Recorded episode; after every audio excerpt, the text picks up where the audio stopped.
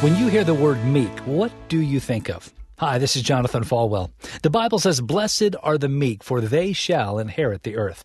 Just as the poor or humble in spirit have a good vertical relationship towards God, it's essential that we have the right horizontal relationship towards others. You can't say you love God whom you've never seen when you don't love those whom you do see. Being meek requires living a life of forgiveness. You're blessed when you say, I was wrong. I'm sorry. Blessed are the meek who are willing to be last. Blessed are the meek, for they shall inherit the earth. If you want to be special with God, then be a nobody. The Bible says, Count it all as loss that you may win in Christ. I know this type of conversation isn't what the world says, but when you come to the place of humility and meekness, that is when you'll discover God. You've been listening to One on One with Pastor Jonathan. To learn more, visit falwell.com.